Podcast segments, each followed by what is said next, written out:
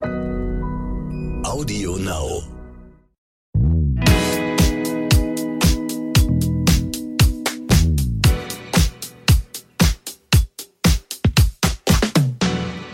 Hallo und herzlich willkommen zu So bin ich eben. Euer Psychologie-Podcast mit der Psychologin und Bestseller-Autorin Stefanie Stahl.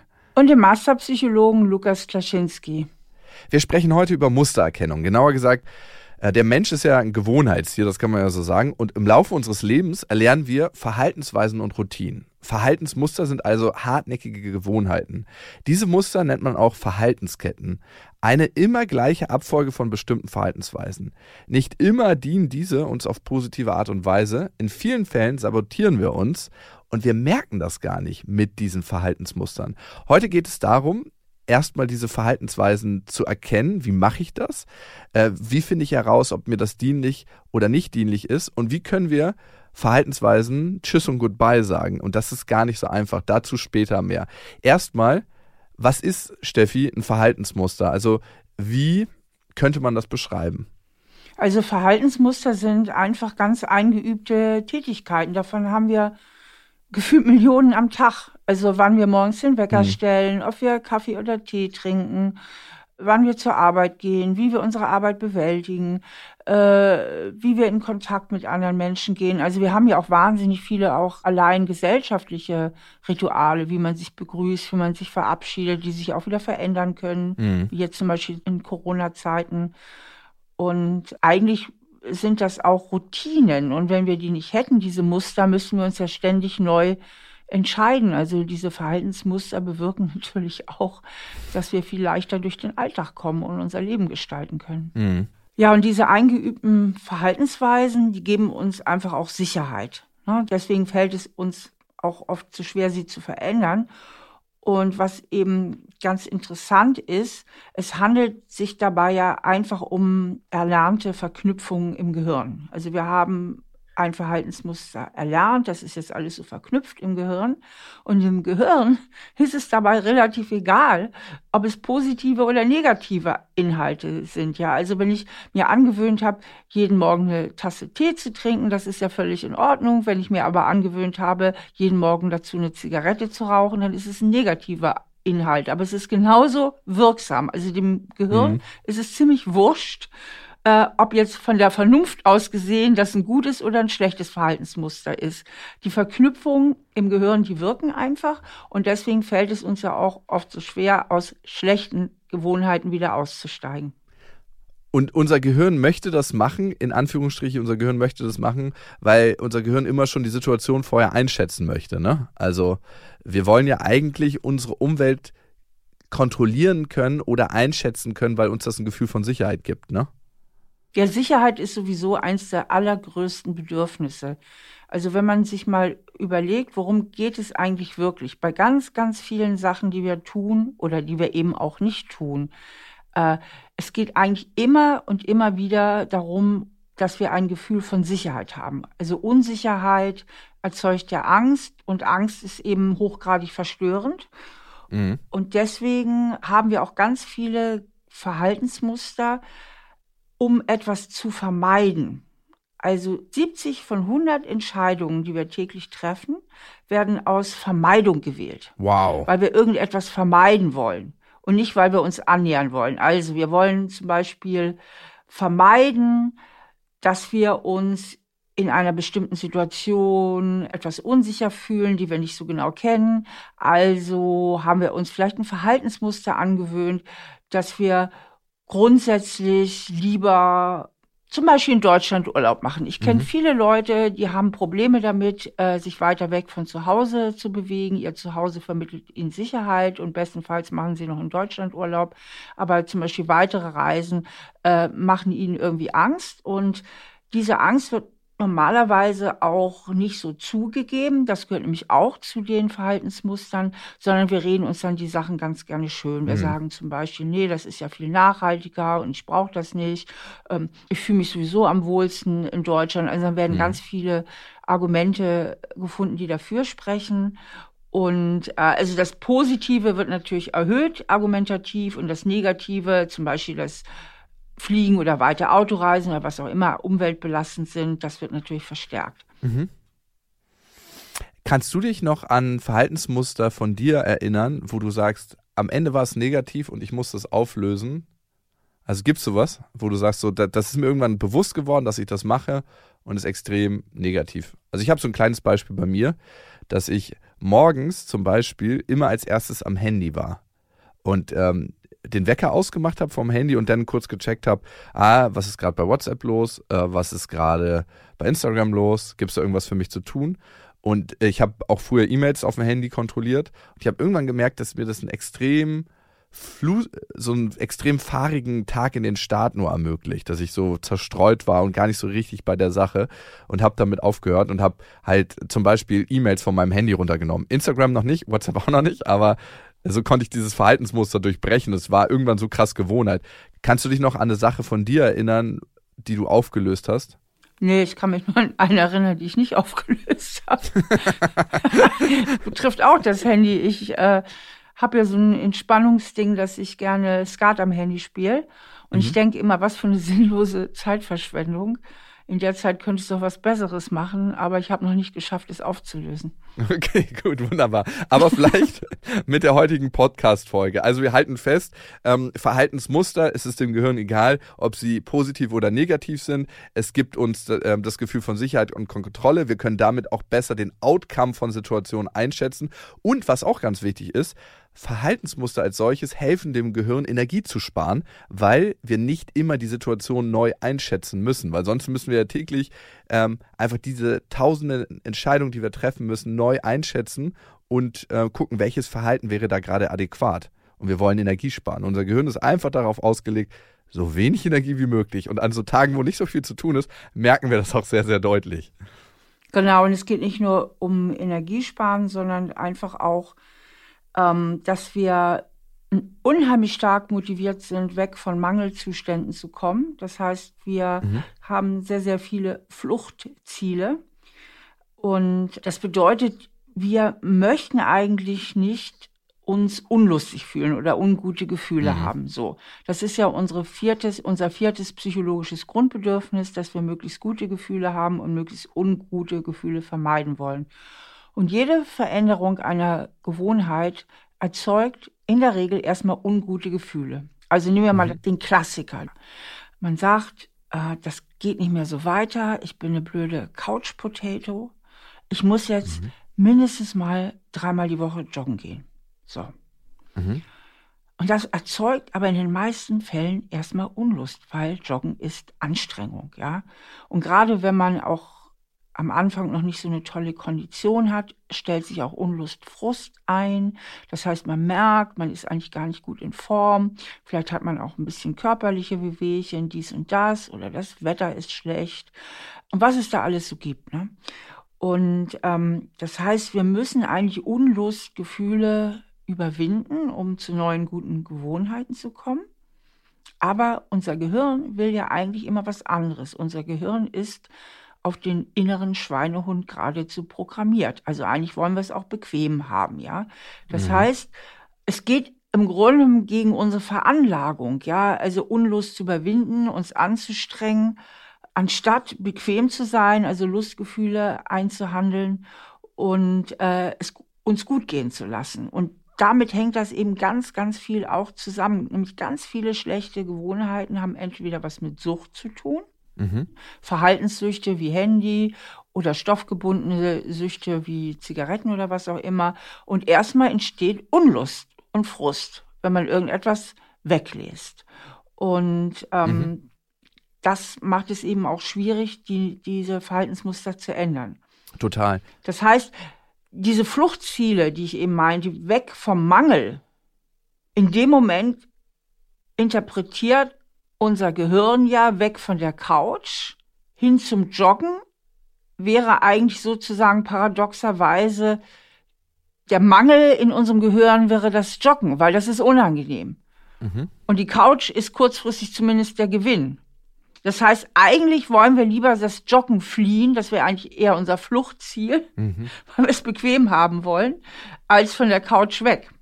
Mhm, mh. Check, ja Nochmal zu den Verhaltensmustern, die vielleicht nicht ganz so hilfreich sind für unser Leben. Welche können das sein? Ne? Das kann Rauchen sein, das kann Handysucht sein, Grübelzwang, Social-Media-Sucht, Pornosucht, Schlafmangel, eigentlich alle Süchte, aber auch Verhaltensweisen, wo wir in Konflikt mit anderen Menschen kommen. Ne? Also wo wir sagen, okay, eigentlich bringen die uns kein positives Miteinander.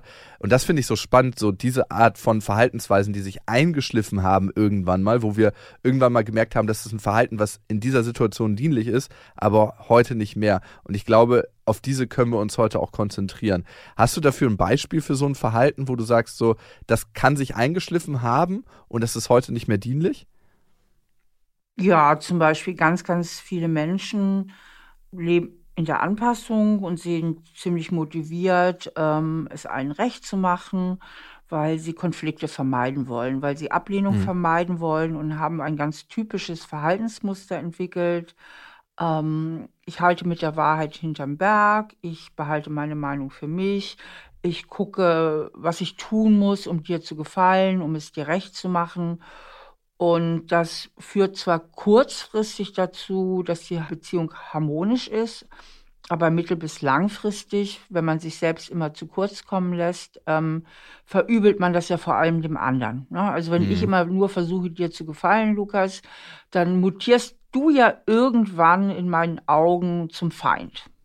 Weil ich mich dir ja immer freiwillig unterwerfe und ständig Sachen mache oder häufig Sachen mache, die dir gut in den Kram passen und die du gern von mir hättest, ne? Müssen wir uns bei dir keine Sorge machen. Nee, muss du bei mir keine, aber viele Menschen funktionieren ja so. Und das ist ein typisches Verhaltensmuster, ähm, was viele Menschen betrifft, mhm. dass sie früh gelernt haben, meistens im Elternhaus, ähm, haben sie irgendwie gelernt, wenn ich mit euch klarkommen will, muss ich mich irgendwie anpassen. Und das jetzt im Erwachsenenalter einfach gar nicht mehr zweckdienlich ist. Mhm. Gibt ja auch so andere Verhaltensweisen, zum Beispiel in einer Partnerschaft, wo einer irgendwie eingeschnappt ist, ne, ähm, weil man ähm, irgendwie was gesagt hat oder weil dem einen das nicht in Kram passt, der andere dann liebevoll auf den eingeht und sich fragt, okay, warum bist du eingeschnappt? Und der lernt dann dadurch, durch mein eingeschnapptes Verhalten, ähm, kriege ich Liebe. Und so kann sich so ein Verhalten einspulen und als für denjenigen, der eingeschnappt ist, als dienlich erweisen, weil er merkt, okay, wenn ich eingeschnappt bin, dann ähm, wendet sich mein Partner mir zu und schenkt mir Liebe so spurt sich ja so ein Verhaltensmuster ein, ne? Ja, genau, genau. Oder eben auch durch Ärger, wenn es gibt ja Menschen, die sind relativ dominant und mhm. ähm, fordernd oder geradezu dievenhaft. Ich muss jetzt gerade mal so an diese weiblichen, den Typ weibliche Diva denken, aber es gibt natürlich auch männliche Diven. Das sind natürlich immer Menschen, die so leicht narzisstische Züge haben mhm. und die recht ungehalten reagieren, wenn die Dinge nicht so laufen, wie sie sie gern hätten oder sowieso schnell ungehalten reagieren und deswegen Stress bei anderen erzeugen und andere deswegen sehr beflissen sind, irgendwie Madame oder Monsieur über Laune zu halten, ja, und quasi sich immer so zu verhalten, dass Madame oder Monsieur nicht gerade wieder einen ihrer oder seiner berühmten Wutanfälle bekommt oder halt einfach nur ärgerlich wird und schroff wird, ja. Und das ist eben auch so typisch. Da ist wieder dieses hohe Vermeidungsmotiv. Wir wollen vermeiden, dass wir uns irgendwie Stress einhandeln. Mhm. Das, die Frage ist jetzt, wie erkenne ich überhaupt so ein Verhaltensmuster von mir? Also, ich merke wahrscheinlich, dass ich irgendwann immer wieder verhaltenstechnisch in die Sackgasse gerate oder in dem Falle der Wutausbrüche, ähm, dass Leute mich vermeiden und ich eigentlich sozial isoliert bin auf einer tieferen Ebene. Also wenn man zum Beispiel Chef ist und die Mitarbeiter eigentlich einen immer meiden, dann sollte man sich spätestens da Gedanken machen. Wie erkenne ich das? Also die Selbsterkenntnis ernährt sich vor allem, denke ich, durch die Beobachtung. Also mhm. dass man wirklich mal von außen auf sich drauf guckt. Äh, was sind so typische Muster oder typische Verhaltensweisen von mir und wie reagieren andere Menschen auf mich? Ähm, wo stellen sich bei mir eigentlich auch immer wieder ungute Gefühle ein? Also wo merke ich immer wieder, ey, ich habe innerlich im weitesten Sinne Stress. Entweder indem ich Angst habe oder indem ich wütend werde oder indem ich enttäuscht bin ähm, oder indem ich traurig bin. Also wo stellen sich bei mir wiederholt und immer wieder in bestimmten Situationen Gefühle ein, die mich belasten. Und dann gucke ich mal von außen drauf, was ist das eigentlich? Und was trage ich denn dazu bei in diesen Situationen? Was ist mein eigener Anteil, dass es immer wieder so läuft? Mhm. und vielleicht aber auch sich Feedback von außen einholen, ne? Ähm, klärende Gespräche führen oder von anderen dann auch die Beschreibung einholen, wie verhalte ich mich denn in spezifischen Situationen. Das ist natürlich mutig auch, ne? Also wenn ich jetzt so überlege, was weiß ich, ähm, ich bin vielleicht irgendwie ein schwieriger Mensch, mhm.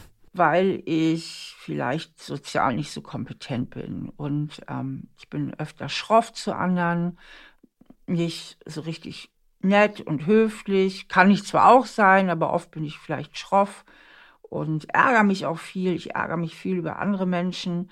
Und ähm, erstmal muss ich das merken, dass das nicht normal ist, also dass nicht alle Menschen so ticken. Also ich muss ja erstmal so den Minimalabstand zu mir selber bekommen. Und ja, ja, das ist ja so. Wenn mhm. ich immer, immer voll identifiziert bin mit meinen eigenen Verhaltensweisen, identifiziert heißt ja, dass ich nie mal einen Schritt neben mich trete und mhm. mal von außen drauf gucke, sondern alles glaube, was ich denke und fühle, ähm, dann kann ich mich ja auch nie verändern. So, aber ja. jetzt bin ich nun mal so, so, so ein Mensch, so der äh, ja landläufig gesehen ein bisschen schwierig ist, grantelig, schnell zu verärgern, nicht besonders sozial kompetent. Dann muss mich das ja auch schon ganz schön viel Mut kosten. Mhm was weiß ich, jemand darauf anzusprechen, sag mal, wie siehst du mich eigentlich, ne? Oder wie nimmst wow. du mich eigentlich wahr? Und es kostet dann wieder Mut für die andere Person darauf wirklich authentisch zu antworten, weil die kennt ja eigentlich nur das eine Reaktionsmuster, nämlich äh, die Person wird wahrscheinlich wütend, wenn ich ihr wirklich sage, wie ich sie wahrnehme. Und wenn es dann noch so ein Hierarchiegefälle gibt, dann wird es ziemlich schwierig, ne? Genau, genau. Deswegen, ähm, also gerade was so Reaktionsgewohnheiten betrifft, also Verhaltensgewohnheiten, die jetzt nicht so äußerlich beobachtbar sind. Also sagen wir mal so, jemand, der zu viel isst und weiß, ich bin deswegen zu dick oder jemand, der zu viel trinkt oder jemand, der keinen Sport macht oder was auch immer, mhm. der weiß das ja. In den meisten Fällen, ja. In den meisten Fällen. Aber wenn du ähm, so typische Reaktionsweisen, weil du wohnst ja nun mal in deinem Gehirn und das ist das einzige Gehirn, was dir zur Verfügung steht, da musst du ja erstmal drauf kommen, dass du vielleicht daneben liegst. Ja, auf jeden Fall. Okay, nochmal zu diesem Erkennen der Verhaltensmuster. Ich finde, das ist immer gar nicht so einfach, sein eigenes Verhalten zu erkennen. Verhalten resultiert ja ganz oft aus Denkmustern. Das heißt, wir denken erst was und dann verhalten wir uns entsprechend. Bei Menschen, die unter Depression leiden, ist das sehr, sehr gut zu erkennen. Und der Vater der kognitiven Verhaltenstherapie, Aaron Beck, ähm, ne, der ist äh, Psychiater aus den USA, der hat so typische Denkmuster mal aufgeschlüsselt. Und das eine ist ja katastrophisieren. Was passiert da, Steffi? Also katastrophisieren, das kennen ja ganz viele Leute und das kennt eigentlich jeder von uns. Also jeder von uns hat schon mal Katastrophengedanken gehabt. Das heißt, dass man einseitig überbewertet, also mögliche Ausgänge von zukünftigen Ereignissen. Zum Beispiel, diese Prüfung werde ich auf keinen Fall schaffen. Und danach wird mich keiner mehr einstellen. Ne? Also ich brauche mich schon gar nicht erst irgendwo zu bewerben. Ne? Das wäre so Katastrophendenken zum Beispiel. Ja, das, das kennt ja jeder mal, ja. dass das in irgendeiner Situation macht. Ich kenne das auch ganz gut. So, ich hatte vor allen Dingen früher ist es besser geworden. Früher hatte ich das mehr so Vortragsängste. Und ähm, mhm. mein schlimmster Gedanke war immer, aber das war gleichzeitig so mit Humor, damit habe ich mich dann auch wieder selber belustigt und aufgebaut. Äh, sie werden mich weinend von der Bühne führen. so ein elendiges Bild, weißt du, so ein total elendiges Bild. Aber dann musste ich schon immer selber lachen und dann ging es mir auch schon wieder etwas besser. Oh, Steffi, ich habe dich ja jetzt gerade erst begleitet in der Elbphilharmonie, wo wir zusammen waren und es wäre ein herrliches Bild gewesen, wenn ich so auf die Bühne gekommen wäre, du geweint hättest und du dich so unterhaken hättest müssen und ich dich da von der Bühne geführt Okay, katastrophisieren dann, nach dem Back. Weiteres ist äh, dichotomes Denken. Das nennt man im Volksmund Schwarz-Weiß-Denken oder eben alles mhm. oder nichts Denken. Ja, ähm, das wäre zum Beispiel entweder bekomme ich jetzt ein wirklich gutes Feedback von denen oder ich habe total versagt. Mhm. Also dieses Schwarz-Weiß-Denken. Ja, also entweder magst du mich und bist voll auf meiner Seite oder du bist mein Feind. Ja. Äh, mhm Ähm, das nächste ist generalisieren. Ich glaube, das kennt jeder von sich. Ähm, das kann im kleinen Ausmaß sein, zum Beispiel, wenn man sagt, in der Prüfung hatte ich drei Fehler und ich gebe mir dann gleich den Stempel, ich kann nichts richtig machen. Oder bei Menschen, die Fremdenhass haben, das ist auch eine Form der Generalisierung, dass sie ein noch nicht mal gemachtes Erlebnis ganz oft auf eine Minorität oder auf eine Gruppe zuordnen, was natürlich auch eine Katastrophe ist. Ja, stimmt. Gerade äh, bei Fremdenfeindlichkeit und so weiter, da finden wahnsinnig viele Generalisierungen statt. Ne? Alle Türken sind, alle Araber sind, ne? alle sind so. Alle, allerdings auch im Positiven wie im Negativen. Ne? Es gibt ja äh, auch mhm äh, was weiß ich, die Franzosen hatten immer einen super Ruf. Alle ne? asiatischen Menschen sind fleißig. Genau, und die Franzosen galten, ich weiß nicht, ob es heute noch immer, nee, heute ist nicht mehr so, aber als ich aufgewachsen Als gute Liebhaber? Nee, als besonders schick. Ne? Die haben so irgendwie die Mode erfunden. Ich glaube, das ist jetzt heute nicht mehr so, aber ähm, das Generalisierung gibt es ja im Guten wie im Schlechten auch, ne? Mhm. Ja. ja, total. Was ist das nächste? Personalisierung. Das heißt, ähm, dass man negative Ereignisse, also irgendwas passiert, auf die eigene Person bezieht, ohne dass man irgendwelche anderen Möglichkeiten in Betracht zieht. Also typisches hm. Beispiel, äh, was weiß ich, mein Ehemann ist schlecht drauf und ich denke automatisiert, ich bin schuld ganz viele Menschen da draußen laufen ja auch mit diesem Schuldkomplex rum. Die fühlen sich immer unheimlich schnell verantwortlich und denken immer, ah, das liegt an mir. Ich habe irgendwas falsch gemacht. Und das ist ja auch so ein Denken, was sehr oft aus der Kindheit resultiert, weil Kinder beziehen ja ganz schnell immer Sachen auf sich selbst, denken immer, ah, das ist mein Fehler, ich bin schuld. Und das wird nicht selten auch mit ins Erwachsenenleben dann eben übernommen. Mhm. Total. Also Kind denkt zum Beispiel, wenn die Eltern sich streiten, das ist meine Schuld. Ähm, oder wenn Papa schimpft, ähm, denkt es ja, okay, Papa hat auf jeden Fall recht, bei mir liegt irgendwo der Fehler auf jeden Fall. Also zumindest wenn das Kind halt noch klein ist, also bei größeren Kindern, die können das natürlich, oder Jugendlichen, die können das natürlich schon differenzierter sehen, aber, und deswegen, also es gibt echt viele Menschen, die so einen Schuldreflex auch haben und immer meinen, ähm, es wäre ihre Schuld, wenn irgendjemand sich komisch verhält oder schlecht drauf ist. Ja, ein weiteres Denkmuster, was vom Beck aufgeschlüsselt wurde, und das kennt, glaube ich, jeder, ist die selektive Wahrnehmung. Dass wir wirklich nur die Nadel im Heuhaufen gerade sehen und den ganzen Heuhaufen nicht mehr drumrum. Als Beispiel, ich bin schwanger und auf einmal sind nur noch schwangere Menschen um mich herum. Ich möchte mir ein blaues Auto kaufen und auf einmal sehe ich nur noch blaue Autos. Aber auch im Negativen, ich habe irgendwie eine blöde Laune, wach blöd gelaunt auf und sehe auf einmal nur noch grumpy Leute um mich herum und der ganze Tag wird beschissen. Das ist die selektive Wahrnehmung. Wir nehmen nur einen ganz kleinen Teil der Umwelt wahr und wir selektieren damit. Und die findet eben ganz, ganz häufig auch statt, so im Alltag, ohne dass wir es merken, dass wir uns einfach nur so immer das Negative rauspicken. Mhm. Ja, was weiß ich. Ähm, ja, man war auf einer Party und was weiß ich, ab 22 Uhr war die Musik nicht mehr so toll ja, die Musik ist so langweilig gewesen und irgendwie Partys sind gar nichts für mich. Ja, also dass man immer so das Negative pickt oder man ist irgendwo und denkt, oh nee, oh, muss das ausgerechnet heute sein, dass wir hier so einen Garten, dass ich zum Gartenfest eigentlich, das Wetter ist so schwül. anstatt zu denken, ey, da sind total viele nette Leute und ich bin so froh, dass ich eine nette Freundin habe oder einen netten Partner, der mich dahin begleitet. Ey, da haben sich Menschen richtig Mühe gegeben, Buffet zu machen und so weiter, sondern dass wir immer so diese Neigung haben oder ganz viele von uns, sich das Negative rauszupicken. Das ist diese selektive Wahrnehmung. Ja, Steffi, diese Beispiele klingen wie original aus deinem Leben. Hast du dir die gerade ausgedacht oder erlebt? Ich habe mich gestern wieder dabei ertappt und habe dann sofort umgeschiftet, sofort.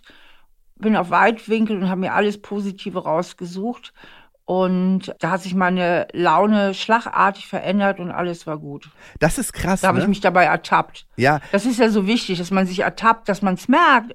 Wenn du nämlich da drin bist in dieser Denkweise, ja. du musst es ja merken. Da kommen mhm. wir wieder dahin, was wir eben am Anfang des Gesprächs gesagt haben, diesen zumindest minimalen Abstand zu dir selbst, um es überhaupt zu merken. Wenn du es nicht merkst, dann läuft das Programm einfach sozusagen ohne dich ab, ja. Ganz ja. voll automatisiert. Total. Also genau das ist das Allerwichtigste, finde ich, zu merken, hey, in welcher Spirale befindest du dich da gerade und ist das die Wahrheit oder ist das die einzige Möglichkeit, auf diese Situation zu gucken? Ne? Ähm, dieses Muster erkennen Und dann ertappen und umschalten, sagst du immer so. Das klingt so leicht, ist aber manchmal gar nicht so leicht. Und um das ein bisschen besser zu ermöglichen, lass uns nochmal weitermachen bei den Denkmustern. Gibt es noch eins? Ja, das liegt ziemlich nah auch an der selektiven Wahrnehmung. Das ist dieses willkürliche Schlussfolgern. Ja, zum Beispiel meine Chefin, die hat mich diesmal gar nicht gelobt.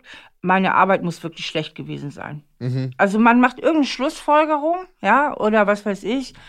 Äh, Lukas äh, hat heute vergessen, mich anzurufen, obwohl wir äh, uns dazu verabredet hatten.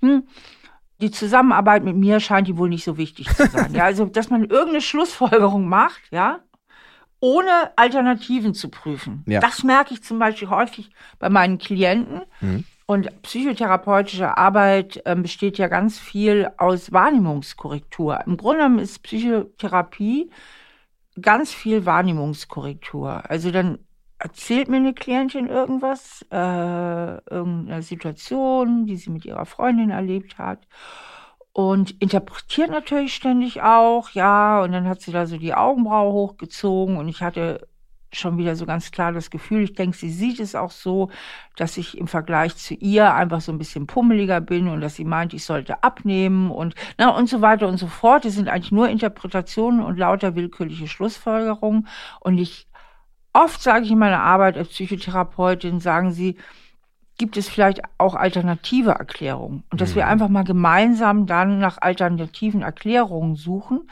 und die Betroffenen oft ganz überrascht sind, und dann selber bemerken, dass sie gar nicht von selbst auf die Idee gekommen sind, dass es vielleicht auch ganz andere Erklärungen geben könnte, weil sie schon so gewohnt sind, in diesem Denkmuster zu agieren.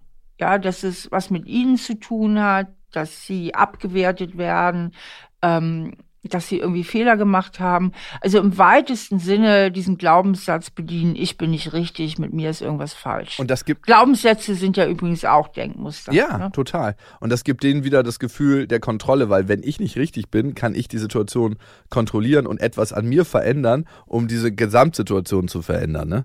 Also wenn man sich fragt, wofür ist es denn überhaupt gut, dass sich das auf sich zu beziehen, ähm, dann kann man genau das machen.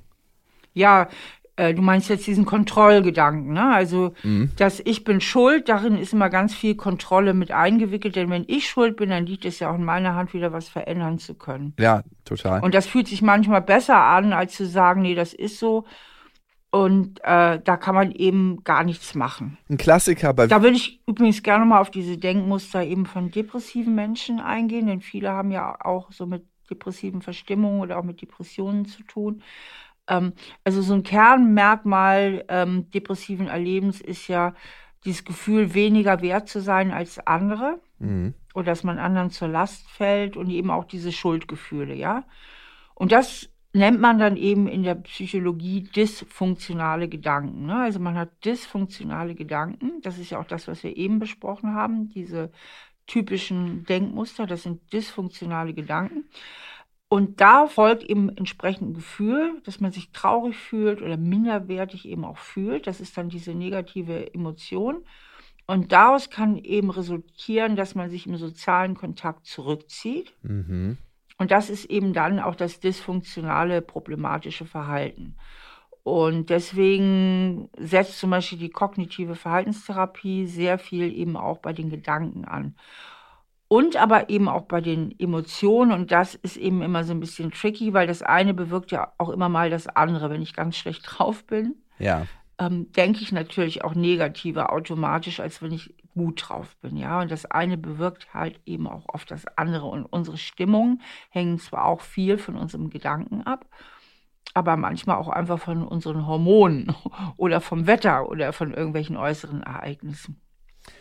Ja, die Frage ist jetzt, okay, wir haben den ersten Grundbaustein gelegt, um diese Verhaltensmuster zu erkennen. Es ist gut, mal auf seine Denkmuster zu schauen und zu gucken, ist diese Verkettung, die ich da mache, wirklich korrekt oder gibt es noch andere Möglichkeiten? Also dieser Klassiker, ne, äh, was wir gerade zum Schluss besprochen haben, diese willkürliche Schlussfolgerung, ähm, wenn jemand im Lokal als Bedienung zu mir ankommt und mies gelaunt ist, dass es an mir liegt und nicht irgendwie daran, dass die vielleicht vorher durchgefeiert hat und einen schlechten Tag hat. Also dass man das einmal überprüft, dann natürlich sein Verhalten dadurch ändert, dadurch, dass die Denkmuster anders sind. Steffi, am Ende klingt das immer so leicht, aber diese Sachen sind ja sehr fest eingespurt. Wie mache ich das denn? Also wie schaffe ich das? Wie schaffe ich es längerfristig, das loszulassen? Ähm, also wir haben zum einen ja die Denkmuster, auf die wir jetzt sehr eingegangen sind, und wir haben aber auch Verhaltensmuster. Und bei den Denkmustern denke ich, ist immer ganz, ganz wichtig, wieder sich zu ertappen und umzuschalten. Also wirklich es zu merken, ich bin wieder hier im Tunnel. Ne, ich fokussiere wieder nur aufs Negative. Mhm. Wenn man es in dem Moment, wo man es merkt, kann man wieder auf Weitwinkel schalten. Wenn man sich dabei ertappt, dass man selbstverständlich wieder eine einseitig negative Schlussfolgerung hat, kann man sich überlegen, welche anderen Interpretationsmöglichkeiten gibt es auch. Oder im Zweifelsfall das Gegenüber einfach auch mhm. mal fragen, wie hast du das gemeint? Oder ist es so, äh, nehme ich das richtig wahr, mhm. äh, dass du nicht zufrieden bist mit meiner Arbeit? Also da kann man einfach auch mal nachfragen. Bei den Verhaltensmustern, also bei den schlechten Gewohnheiten, äh, beziehungsweise den positiven, die man etablieren will, wie zum Beispiel mit dem Joggen, dieses Beispiel, da hilft es oft, so ein bisschen die Politik der kleinen Schritte zu machen. Das ist ja im Moment auch sehr populär. Auf Englisch sagt man Change uh, Micro Habits, mhm. also kleine Gewohnheiten verändern. Beispiel, wenn ich die Angewohnheit habe, immer abends, wenn ich nach Hause komme, mich sofort auf die Couch zu legen und die Glotze anzuschalten und mich diese Angewohnheit stört, ähm, nicht zu sagen, ich mache das nie wieder oder ich mache mhm. das jetzt gar nicht mehr, ähm, sondern zu sagen, ich fange eine halbe Stunde später an. Ja? Mhm. Mhm. Oder wenn ich regelmäßig laufen gehe, wäre es völlig irre, mit Marathon anzufangen, geht gar nicht. Ich meine, das ist jetzt ein Extrembeispiel, aber dass man eben kleinere Schritte macht, so sagt, ich laufe jetzt erstmal mal äh, zwei, drei Kilometer oder so, je nachdem, wie eben die eigene Form und Verfassung eben auch ist. Also, dass man einfach so, so kleinere Dinge verändert, kleinere Gewohnheiten verändert, um sich damit seinem großen Ziel eben auch anzunähern. Total. Also was für mich immer auch ganz wichtig ist, so Situationen zu schaffen, wo es schwerer ist, die umzuschmeißen. Wenn ich zum Beispiel beim Laufen sage, ich möchte das regelmäßig machen, mir einen Laufpartner zu suchen, mit dem man sich verabredet. Das ist natürlich auch eine Möglichkeit. Also einfach Situationen zu schaffen, die ich dann nicht mehr so leicht ändern kann. Das ist eine viel größere Hürde, dem Laufpartner abzusagen, als selber zu sagen, ach, heute passt es doch nicht so, ich hatte so einen langen Arbeitstag. Ja, und damit sind wir bei einem ganz, ganz wichtigen Thema angelangt.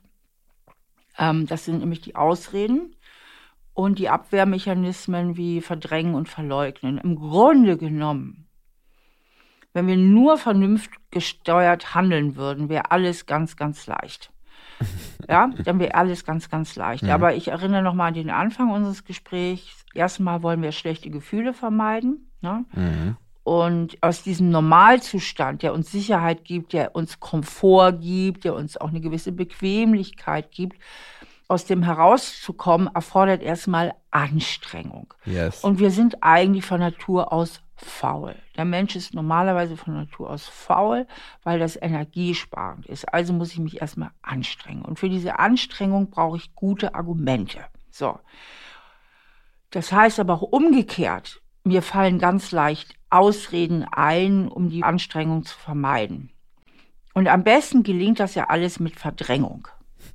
Und wir sind ja alle Weltmeister und Weltmeisterinnen im Verdrängen. Das heißt, ähm, man kann ganz, ganz leicht verdrängen, ach ja, eigentlich ist das ungesund, äh, wenn ich nicht mich regelmäßig bewege. Man kann das umdeuten, man kann zum Beispiel sagen, ja, noch bist ja sowieso jung genug, reicht ja auch, wenn du in drei Jahren damit anfängst. Oder man sagt, ey, im Moment die Arbeitssituation, die lässt das wirklich gar nicht zu.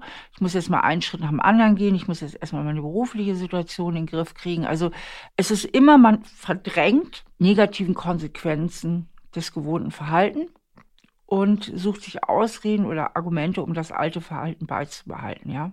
Ja.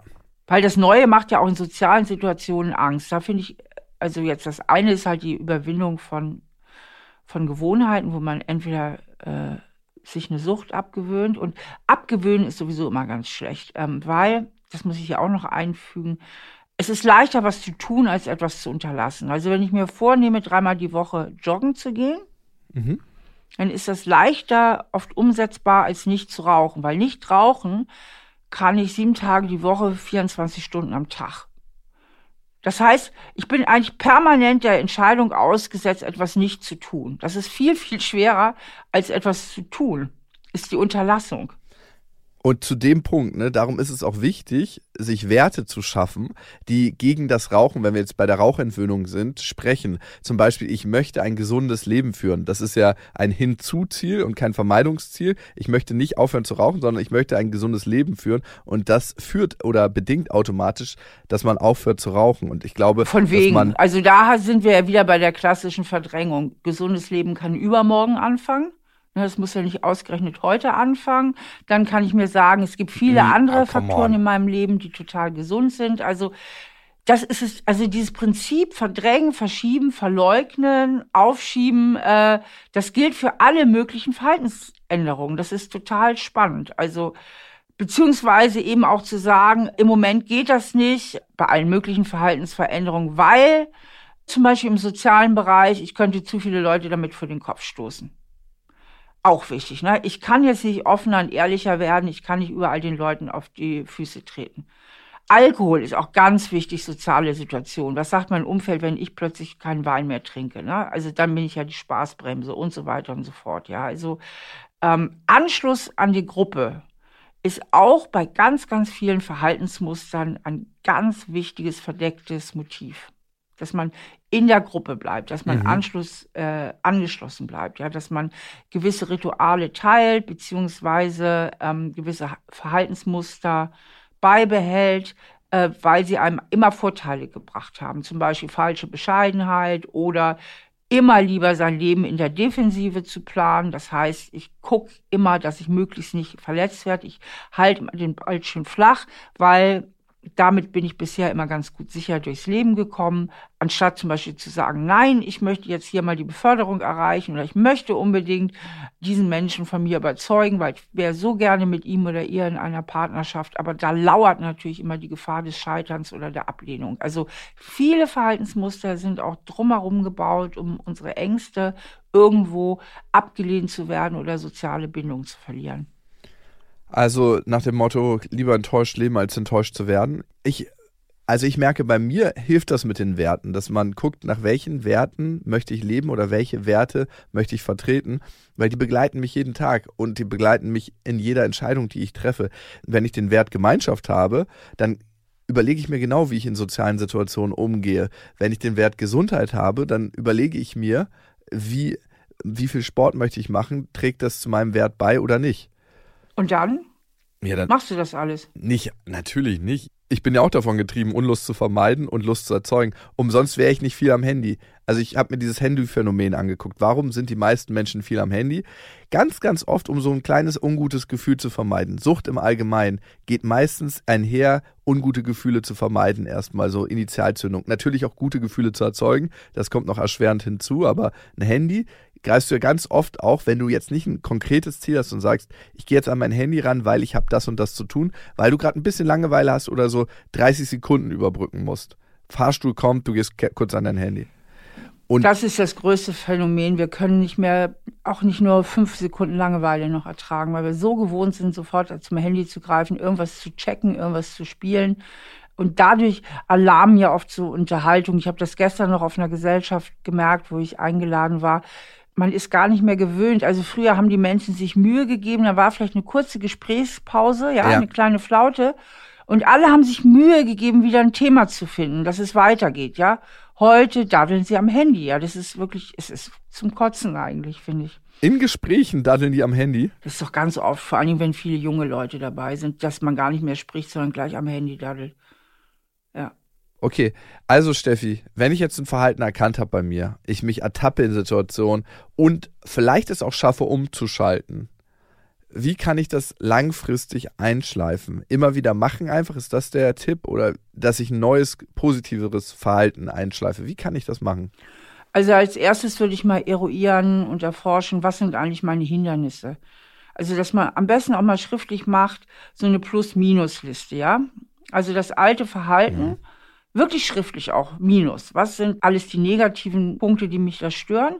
Und was sind die Gewinnpunkte? Das hilft oft, um zu einer klaren Entscheidung zu kommen, weil im Grunde genommen ist letztlich alles im Leben eine Frage der Entscheidung. Und wenn wir uns nicht klar entscheiden, ja, das mache ich jetzt und das ziehe ich durch, ähm, dann liegt es häufig daran, dass wir innere Widerstände haben. Und mit diesen inneren Widerständen müssen wir auch arbeiten. Das heißt, äh, wir müssen sie erstmal aufdecken mhm. und gucken, welchen Nutzen bringt mir das alte Verhalten? Mhm. Welchen Nutzen, welchen Vorteil? Und häufig hilft es, diesen Nutzen mit einzubauen, zu sagen, okay, wenn es mir nutzt, auf der Couch zu liegen, weil es so bequem ist und ich mich entspanne, ähm, wie kann ich den Nutzen beim Joggen zum Beispiel einbauen? Dann kann ich mir zum Beispiel sagen, pass mal auf, erstmal mache ich nicht, dass ich an einem Stück durchjogge, ich mache es mal ein bisschen bequemer, ich gehe zwischendurch auch ein paar Schritte und entspanne mich wieder, dann laufe ich ein bisschen. Mhm. Entspanne mich wieder, laufe ein bisschen. Und dann sage ich mir, und die Entspannung, wenn ich dann fertig bin mit dem Joggen, wird natürlich maximal sein dann auf der Couch zu liegen, das fühlt sich ja richtig geil an. Also, dass man möglichst versucht, den Nutzen mit einzufangen. Und aber auch gerade bei sozialen Verhaltensweisen, wo man sagt, ey, das ist so ein altes Verhaltensmuster von mir. Wovor beschützt mich das? Was ist der Nutzen von diesem Verhalten? Und da wirklich mal reintaucht. Denn wenn ich den Nutzen nicht kenne, blockiert der mich immer wieder und reißt mich auch immer wieder in, den, in das alte Muster zurück. Mhm. Total. Also in dem Moment, wo wir eine klare Entscheidung treffen, auch mit diesen Plus-Minus-Listen und indem wir halt den Nutzen ähm, auch für uns erkannt haben, fällt es viel, viel leichter. Die meisten Rückfälle, die meisten auch, dass man gar nicht erst anfängt, äh, resultieren daraus, dass man auch gar keine klare Entscheidung trifft. Und diese unklare Entscheidung hat meistens etwas damit zu tun, dass man sich irgendwo vor beschützen will, dass man irgendetwas vermeiden will, also zu gut Deutsch, dass das alte Verhalten auch Nutzen für einen hat. Mhm. Das ist das eine. Das andere ist, es braucht die Routine. Und Routine, für Routine muss man manchmal auch den Schweinehund überwinden. Und das kennt jeder. Ja. Ich gebe dir mal ein persönliches Beispiel. Mhm. Ich spiele ja seit vielen Jahren Klavier und ich habe manchmal so Flautenphasen. Da übe ich zu wenig, da habe ich auch nicht so richtige Lust. Aber in den Phasen, wo ich viel übe, bewirkt das auch immer, dass ich viel mehr Spaß daran habe.